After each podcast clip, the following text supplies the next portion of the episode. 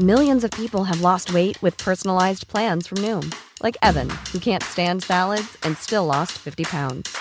Salads, generally, for most people, are the easy button, right? For me, that wasn't an option. I never really was a salad guy. That's just not who I am. But Noom worked for me. Get your personalized plan today at Noom.com. Real Noom user compensated to provide their story. In four weeks, the typical Noom user can expect to lose one to two pounds per week. Individual results may vary. There's never been a faster or easier way to start your weight loss journey than with PlushCare. PlushCare accepts most insurance plans and gives you online access to board-certified physicians who can prescribe FDA-approved weight loss medications like Wegovy and Zepbound for those who qualify. Take charge of your health and speak with a board-certified physician about a weight loss plan that's right for you. Get started today at plushcare.com slash weight loss. That's plushcare.com slash weight loss. plushcare.com slash weight loss. Hey, it's Ryan Reynolds, and I'm here with Keith, co-star of my upcoming film, If, only in theaters May 17th. Do you want to tell people the big news? All right, I'll do it. Sign up now and you'll get unlimited for $15 a month in six months of Paramount Plus Essential Plan on us. Mintmobile.com slash switch. Upfront payment of $45 equivalent to $15 per month. Unlimited over 40 gigabytes per month. Face lower speeds. Videos at 480p. Active Mint customers by 531.24 get six months of Paramount Plus Essential Plan. Auto renews after six months. Offer ends May 31st, 2024. Separate Paramount Plus registration required. Terms and conditions apply if rated PG.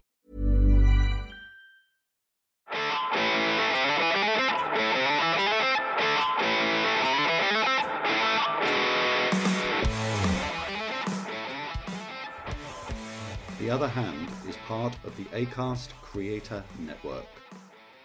Hi, Chris. Welcome to the latest episode of The Other Hand. Uh, I want to start today by just running through a few statistics we've seen published today. Um, here in Ireland, we've got the December retail sales number. So we, we now have a picture of the whole year in terms of retail sales. And retail sales is consumer spending on goods, physical goods, does not include services and it's roughly 35 36% of consumer spending at this stage. But um, in the year to december the volume of sales was up by 3.9% and if you exclude buying car sales which were up 15.6% last year the volume growth was 1.8% uh, wh- what does that mean? Well it means that there was a little bit of a rebound in consumer spending in december uh, but not significant. And I guess the trend throughout 2023 was a gradual slowdown in consumer spending, which is not terribly surprising given the cost of living pressures, given the significant increase in interest rates we've seen. Uh, for 2023 as a whole, the volume of retail sales was up by 4.3%. But if you exclude car sales, the growth was a more sober 1.1%. So, in overall terms, I would say two things. One is that the retail sales data are distorted by the very strong new car registrations performance we saw last year. And secondly, um, consumer spending was okay. It was reasonable. It was modest. Nothing dramatic.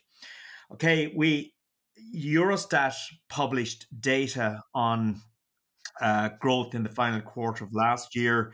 Uh, the euro area was flat, growth of zero.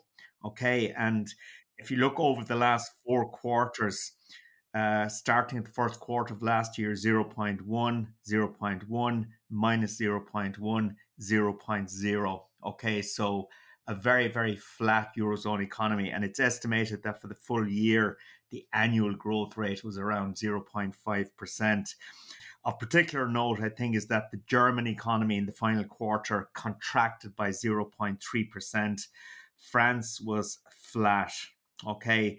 So, and then some of the, what we would have described as the more peripheral economies like Spain up 0.6%, Italy up 0.2%, uh, Portugal up by 0.8%. So, um, in in overall terms, Chris, it just describes something we've spoken about many times about the very very anemic nature of eurozone economic growth, and one of the implications of that has to be on the interest rate side. Um, you know, the European Central Bank is going to have to cut interest rates this year.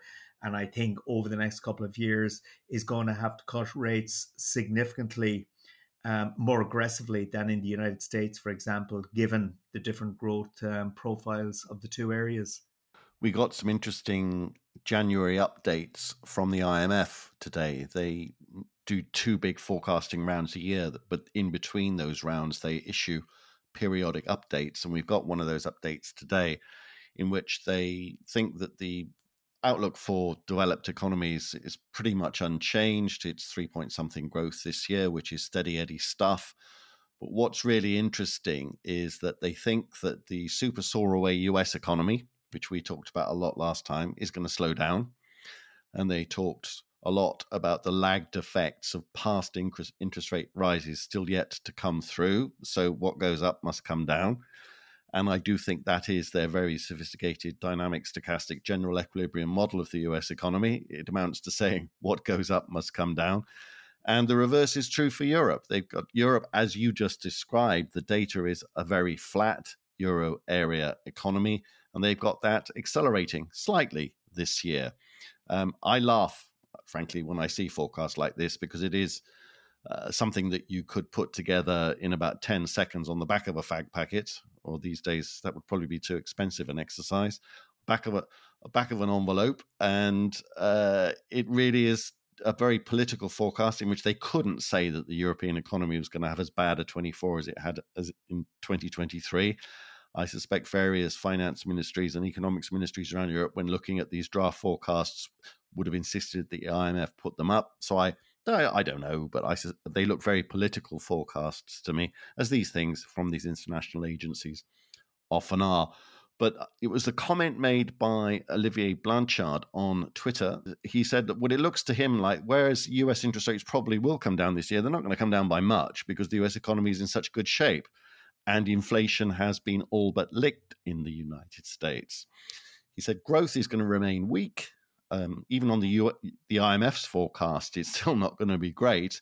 A better 24 than 23, but that isn't saying much given what you just told us 2023 looked like, Jim. Um, and so, weak growth, low inflation, interest rates have to fall a lot in Europe, which is entirely consistent with what you said there. But um, so I think that's absolutely right. But if that means that we're going to get big interest rate cuts over the next year or two in Europe, but not in the United States, that's quite a divergence because they've been moving up and down together, not one for one. But the, the idea that the two areas are going to diverge a lot over the next couple of years I'm not sure is fully baked into how some financial market participants are thinking about the way interest rate policy is going to go. It's great for mortgage holders in the euro area, including Ireland, that uh, interest rates are going to continue falling. It's not great if you're exposed to that weak economic growth. But one implication that I think could be quite big eh, is for the dollar. I don't know what you think, Jim. I know we're straying into forecasting which we say we will never do. And we're straying into an area that we've both been gainfully employed in the past, which is exchange rate forecasting, which is the ultimate no no. But it strikes me that if there is this big adjustment in European interest rates, but not US interest rates, the dollar can only go up. Would that be a fair conclusion, or, or am I missing something? Do yeah, you think? That, that would be a logical conclusion, Chris. Just to go through before I answer that question about the dollar, some of the um, interesting aspects of the IMF's latest prognosis. Uh, GDP growth this year, 3.1% forecast, which is the same as last year. And that, For the world. The world, sorry, that's the world, yeah. yeah. And that represents a gradual, uh, sorry, a, a modest uptick of 0.2% since the last forecast in October. So the IMF is slightly more optimistic about the global economy, states that inflation is declining steadily, and that the global economy is beginning the final descent towards a soft landing, which is a term I hate using. It's uh, dreadful, isn't it? Dreadful. It's absolutely awful. Yeah. The pace of expansion remains slow and there may be turbulence ahead. Okay. Uh, but the positive factors that have caused an upgrade to the growth um, are cited as increased labor force participation, um, mended supply chains, and cheaper energy and commodity prices. And it then goes to look at the upside um, risks, you know, disinflation happening faster than expected, meaning that central banks will ease sooner. um, fiscal consolidation may be delayed. So, in other words, the correction of the public finances that bodies like the IMF push for consistently um, maybe push down the road a little bit. And also, interestingly, saying that AI will boost investment and productivity. And then on the downside, um, it says that commodity and supply chain disruptions are still possible given the global geopolitical backdrop and specifically uh, the military situation in the Middle East, but also Ukraine. Uh, they're also warning that core inflation could prove more resilient and that wage inflation, particularly in Europe, could become more of an issue. And also, um, this is something we discussed in the last podcast that markets may be too optimistic at the moment and that you could get a serious correction at some stage. But looking at the specific question you asked me about the dollar, um, US growth last year, 2.5%, forecast at 2.1% this year and 1.7% last year. That slowdown in the US economy, I mean, you explain it by saying that what goes up must come down and vice versa. Uh, but I, I looked at the commentary underlying that slower growth forecast for the United States, and I didn't find anything terribly compelling other than they're saying that the inflation in the States, unlike Europe, is being driven by too much demand and that policy would have to remain tight to control that demand. Whereas in Europe, it's a supply side problem uh, which doesn't necess- necessitate policy to dampen demand. But Eurozone growth this year, sorry, last year, 0.5%, forecast at 0.9% next year and 1.0. Oh, boom. And a boom. 1. An economic boom in Europe. In 2025. But if you put all of that together, it, it would suggest that the dollar should strengthen somewhat against the euro. That is not a forecast, Chris. It's what Indeed. logic it's what logic should suggest might happen. So it won't. So so it won't happen. Exactly.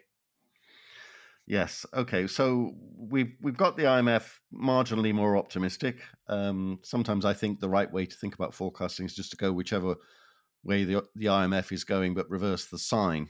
So um, that that's my natural um, skepticism and cynicism about the way in which forecasting in general is done. The IMF shouldn't take too much stick. They're they're probably as good, if not better, than lots of other forecasters. But uh, take these numbers with a with a pinch of salt. Uh, move, moving on, Jim, to the actual data. We've got a lot out already, as you said, for Ireland and wanted and for Europe. We've also had uh, what's called the JOLT survey in in the states, which is job openings. And guess what? Yet again, the labour market is seen to be more vibrant and tighter and generally in much better shape than economists thought it was going to be. It really is an extraordinary story about how vibrant the US labour market actually is. Job openings increased, which wasn't expected at a rate that wasn't expected. That's a prelude to something we're going to be talking about at the end of the week. Um, it's a big week for all sorts of reasons, not least the critical non farm payroll. The labour market report is out on Friday and we'll get uh, either confirmation of a vibrant US uh, labor market, or as some people seem to think, forlornly, they, they, they keep saying it, that one day the US labor market will slow down. There's been no sign of that at all. But it's also a very big week in markets, Jim, uh, for the very simple reason that the big companies, the Microsoft, Alphabet, or Google, Meta, and a number of other key companies are going to report, some today, some on Thursday.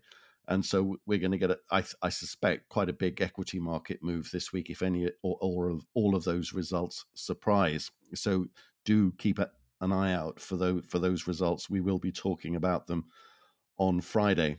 Uh, I wanted to move on from all of that and throw something at you that um, Shane O'Mara, somebody that we talk talk to on this podcast, good friend of the podcast, put a comment up on our Substack site uh, a couple of days ago in light of the latest opinion polls in Ireland. And he said that his long standing forecast, or expectation, shall we say, of a coalition government resulting from the next Irish general election was reinforced by the latest weekend opinion polls showing a big slippage in the support for Sinn Féin And overall, the the message of the poll was that there isn't going to be one clear winner of the next general election, and that the only government that could come out of that opinion poll, if it was replicated, would be a coalition government. Was that your takeaway, Jim? Oh yeah, I mean, Chris, a take a coalition government was inevitable. Uh, it was never likely that Sinn Féin would form a government on its own because it just wouldn't get enough seats. So it, some people, some people were saying that might happen, weren't they? Uh, not too many, I would have thought. I'm, okay. Yeah, I'm, I'm, not certain, but I guess it's the nature of the coalition because um, if Sinn Féin perform very strongly, uh, they wouldn't need too many parties to come in with them. Okay. So it'd be a coalition government, very definitely uh, controlled by Sinn Féin. But the other option, this is the option that does become a little bit more likely if the opinion poll at the weekend were to be replicated in an election over the next 15 months, um, would be pretty much a continuation of what we have at the moment Fine Gael, Fianna Fáil, and probably the Greens. You know, so you could well get the same government next time out.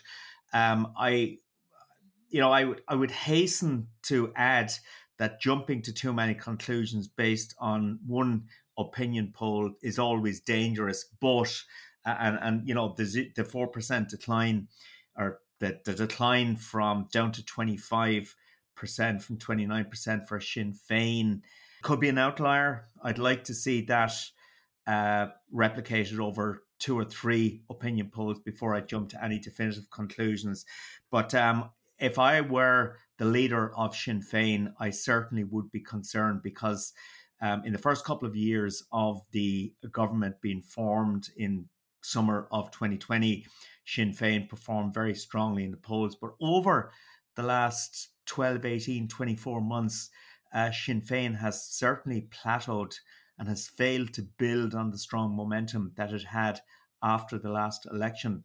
So, if anything, it's come down, isn't it? Because it my memory of the yeah, my it, memory of these polls is that they did peak in the mid 30s. They did around 35, 36 percent is um, where I would see it. But you know, there are different polling companies, and the polling sure. the polling company that did this poll that we're talking about always tends to underestimate Sinn Féin's um, support. So, uh, but but having said all of that, Chris, it is really interesting. And um, I know there's a long way to go. There's a lot of water to flow under the bridge before the election. But um, certainly the leadership of Sinn Féin would be concerned about um, the, the, the way the opinion polls are going. And of course, one of the issues for the whole electorate at the moment and every party is the attitude towards immigration. And um, I think Sinn Féin finds itself in a pretty unenviable situation here because, on the one hand, um, there, there is, I think, a natural inclination within Sinn Féin to be anti immigration. Uh, but on the other hand, there is the political reality of having such a stance at the moment. It's, it's a really, really difficult one for Sinn Féin. And I think it is certainly having some impact on the polls we're seeing. But uh, do you think they'll get any um, bounce in support from the fact that a deal has been done in Northern Ireland and that that incredibly well-run economy will now have a government? Uh, no, I, I mean I, I, don't see Sinn Féin down here getting any uh, bounce, and I, and I think what will be really interesting over the coming months in terms of analysing Sinn Féin and its economic policies will be to analyse what it has delivered in Northern Ireland okay and a lot of the how long how long will that take us jim? Exactly uh, a, a, a, lot of the um, let's be objective about this chris a, a, lot a lot of the sinn féin um, rhetoric down here is about housing is about health uh, but yet if you look at the performance up north it's not exactly um, awe-inspiring Cool fact a crocodile can't stick out its tongue. Also, you can get health insurance for a month or just under a year in some states. United Healthcare short term insurance plans, underwritten by Golden Rule Insurance Company, offer flexible, budget friendly coverage for you. Learn more at uh1.com. Millions of people have lost weight with personalized plans from Noom, like Evan, who can't stand salads and still lost 50 pounds. Salads, generally, for most people, are the easy button, right? For me, that wasn't an option. I never really was a salad guy. That's just not who I am. But Noom worked for me. Get your personalized plan today at Noom.com.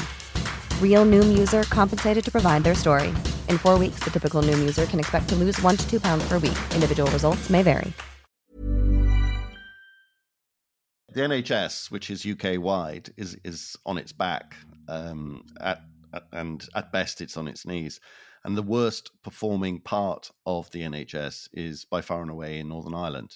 If you look at if you look at the data, so the data certainly support one aspect of the way in which that region is of the UK is is being run. Uh, but we should mark the fact that uh, as we speak, there isn't any official confirmation that the administration is going to be reformed, but there is fevered speculation in Westminster and Belfast and indeed Dublin that the DUP have finally been won round by a deal offered to them by Rishi Sunak, the details of which will not be published fully until tomorrow, apparently.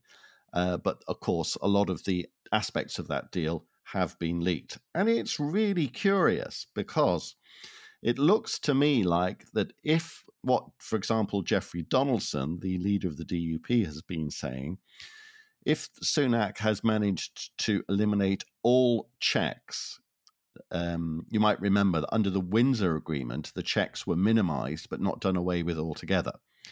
Uh, that if under this agreement all checks have been eliminated completely, and that Brussels is okay with that, uh, the only logical way, and they may have found a magical way, of course, magical thinking has always been a big part of the Irish sea border uh, and all things Brexit related. But if you think about this logically, the only way there can be no checks on goods moving from GB to Northern Ireland is if GB is aligned fully with EU standards. And that's something that Theresa May offered and was roundly rejected by all of her party and the DUP and just about everybody else on the right wing Brexiteering side of the fence it will be, remain to be seen just how the right wing of his party will take that if that conclusion is right.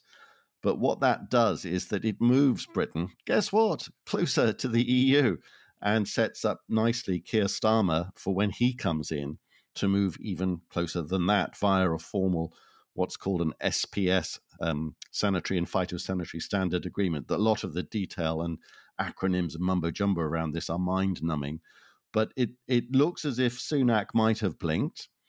The other aspect to this, of course, as always, when it comes to Northern Ireland, is money.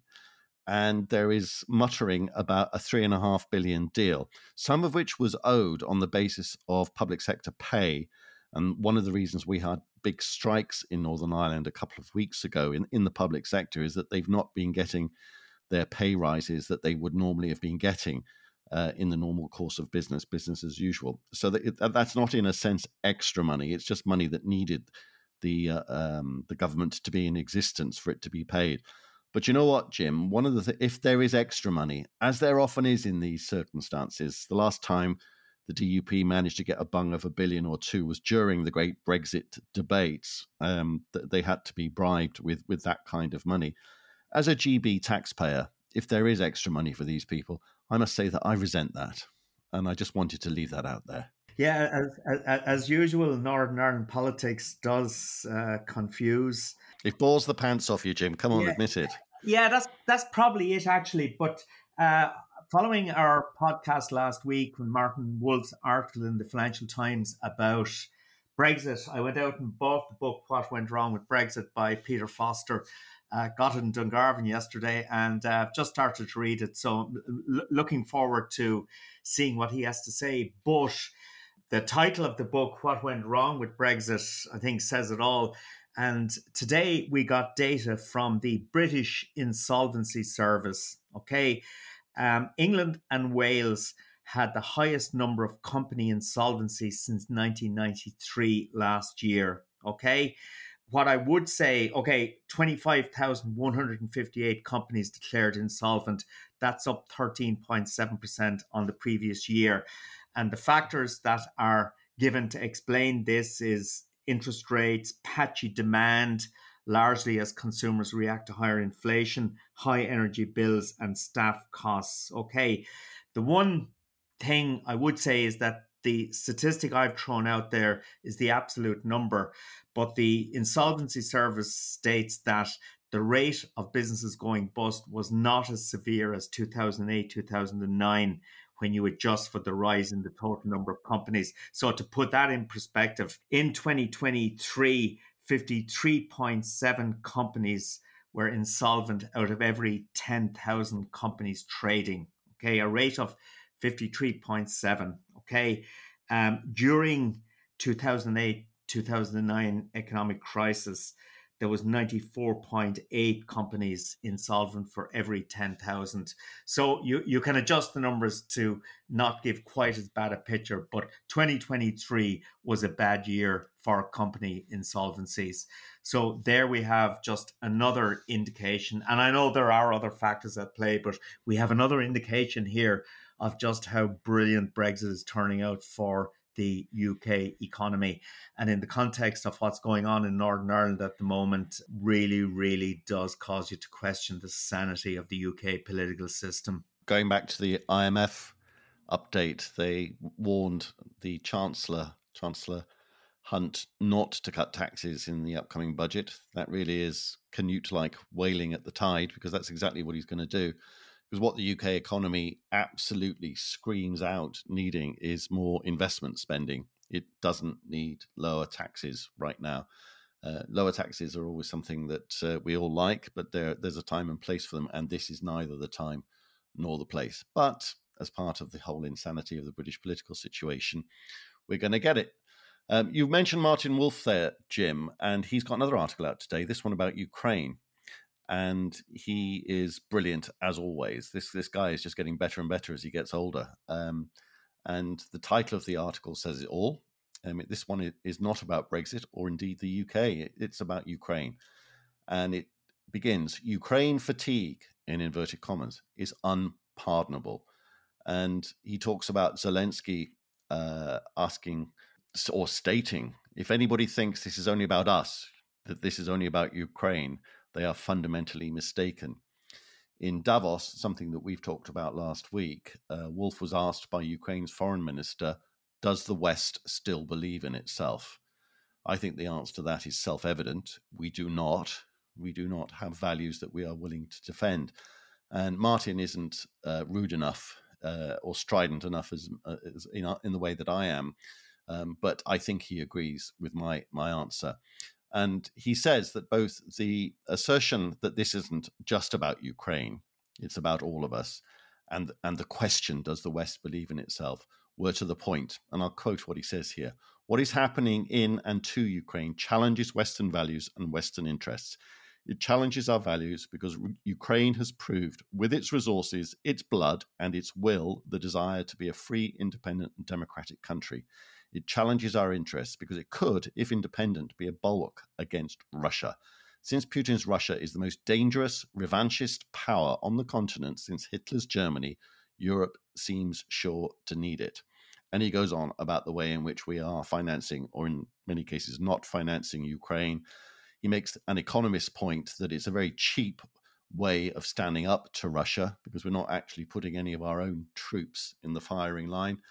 Um, and it's just a question of finding relatively small amounts of money.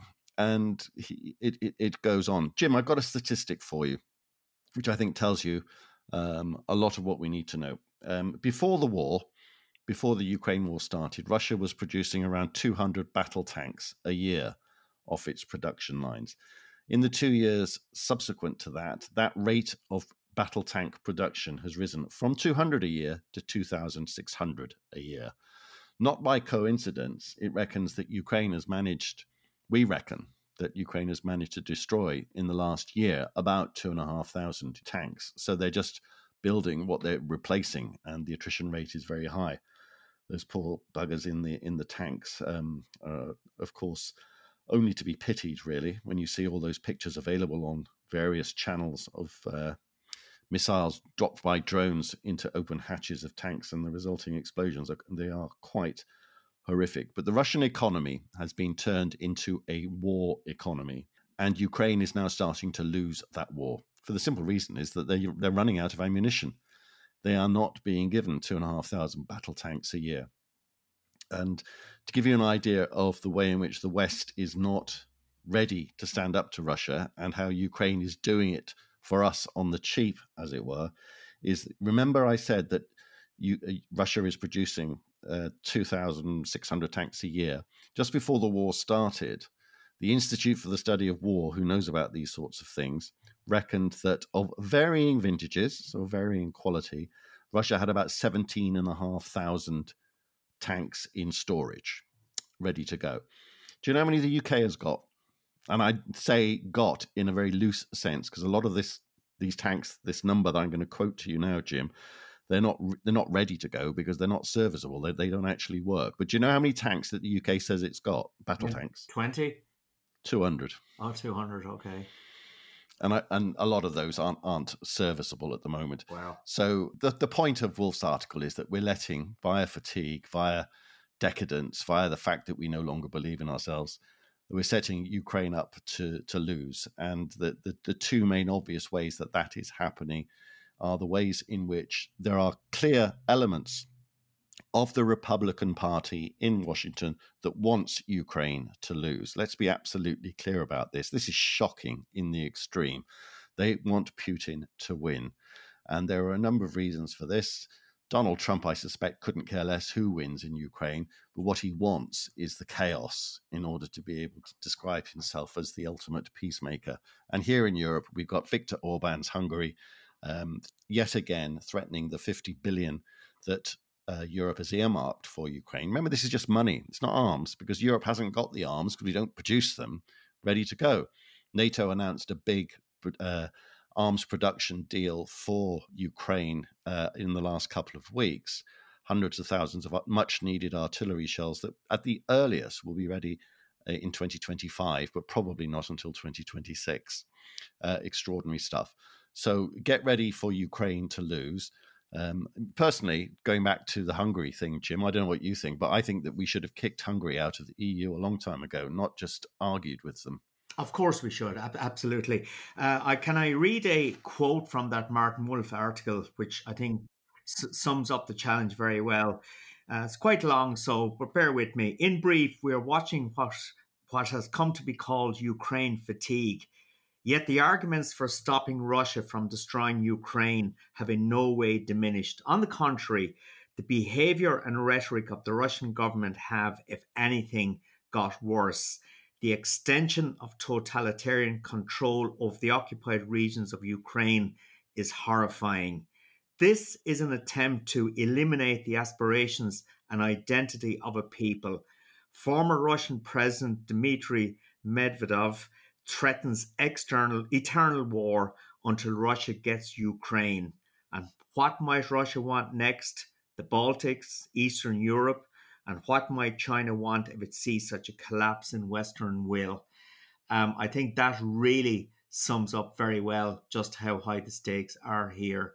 Um, and, and that's why the ascendancy of Trump is so deeply concerning, plus the general fatigue, which Mark Wolf talks about in much of the rest of the world. We talked about this offline earlier, Jim, and I just wanted to record uh, that bit of our conversation. We have lots of conversations, not just the ones that we put up on the podcast, in which I was talking about the number of people. We had a lot of visitors here over the weekend, and every single one of them asked me about my concerns, fears, expectations for war that would involve us. And if you look at the various journalists, analysts, strategists out there who are talking about sleepwalking into war, comparing us with the summer of 1914 and the way the world slipped into war, there's an awful lot of it about. A Bloomberg journalist, John Authers today wrote his piece exactly about this and noted that the references to World War III were at a high on in, in the various ways that you can count it in news analysis, news reports, news headlines, and that the markets, he echoed our remarks that we made last week, which is that it's curious given that everybody is talking about the possibility, awful though it seems, of a war involving us. um, the markets are saying no, they're not worried about it, and and that's a curiosity which John Authers discussed. But one of the things that you and I, when we were discussing all of this, you were saying that this feeling on the street, if you like, this responding to all of these different articles, because every day there's something somewhere in the press or on the TV or on the internet or all of the above saying we're slip sliding into war uh, you said to me that you don't think that that kind of conversation on the street is being had in Ireland. Is that is that right? Did That's correct. Yeah, maybe I don't move in the right circles, but uh, I hear a lot less discussion. I mean, I, I have spoken at events. I mentioned the Leinster Certified Public Accountants last Thursday, where uh, there was a lot of comment from the floor, I guess, about just how scary the global geopolitical environment is at the moment, but apart, apart from that, I'm not hearing a lot about it. Is it because we're a neutral country and um, we'd be less likely to get dragged in, or at least that's the view in the event of outright war, where the UK obviously would be at the cutting edge. I'm not, I'm not sure, but certainly. Yeah, I, I don't know either. And I think you must be right. It must be something to do with Ireland's neutrality and that historically you don't get involved in, in, in these kinds of conflicts or any kind of conflict, actually, other than the one that you, you have yourself over, over the last 800 years. But the, the, the, the, big, the big European wars, you tend not to get involved in unless. I mean, a good number of your citizens volunteered during both World War One and World War Two, of course. Um, uh, but as a, as a country, your neutrality is is now well established, of course, and I think that must provide you with some comfort. But to give you an idea, this is these are not um, military types or political types or deep thinkers of, of any particular kind. These are ordinary people coming to me. I got an email from a mate who lives near near London, a drinking buddy, um, asking me that uh, if it all kicks off, can he come and live with me? Because I, I have a house not near London at the moment. I said to him, "Yeah, sure. We we have a spare room." And he said, "Well, that'll be nine of us and the dog." So we so we've we've agreed that the dog can come, but unfortunately, all, all of all of his extended family have to stay where they are in the event that Putin does make a play for, for London. I mean, but that is that these are real conversations that, that I'm having with people. That the people are are extremely nervous, and that phrase "sleepwalking to war" I think needs to be retired for that very reason. Is that everybody's talking? We we may or may not, and let's pray that we are not sliding to war, but we're certainly not sleepwalking because we're talking about it all the time over here. Yeah, absolutely. It's a it's a pretty depressing vista, and I think Chris will wrap it on that before we get dragged into the depths of despair and depression. We'll try and be more cheerful next time. Yeah, we will indeed. Have a good one. And the, the, the cheerful note is is look at those financial markets. They're well behaved. They're saying that all of this pessimism, all of this depressing talk is uh, something that you don't need to pay attention to. The world is in good shape. Financial markets have got it wrong before, but let's hope they're getting it right now. So, cheers, Jim. See you, Chris. That's the sound of another sale on Shopify in store. Shopify POS is everything you need to sell in person. From payments to inventory, Shopify unites your sales into one commerce platform Sign up for a $1 per month trial period at shopify.com slash retail23. Shopify.com slash retail23. Mom deserves the best, and there's no better place to shop for Mother's Day than Whole Foods Market. They're your destination for unbeatable savings, from premium gifts to show-stopping flowers and irresistible desserts. Start by saving 33% with Prime on all body care and candles. Then get a 15-stem bunch of tulips for just $9.99 each with Prime. Round out Mom's menu with festive rosé, irresistible berry chantilly cake, and more special treats. Come celebrate Mother's Day at Whole Foods Market. Planning for your next trip? Elevate your travel style with Quince. Quince has all the jet setting essentials you'll want for your next getaway, like European linen, premium luggage options, buttery soft Italian leather bags, and so much more. And is all priced at 50 to 80% less than similar brands. Plus, Quince only works with factories that use safe and ethical manufacturing practices. Pack your bags with high-quality essentials you'll be wearing for vacations to come with Quince. Go to quince.com slash pack for free shipping and 365-day returns.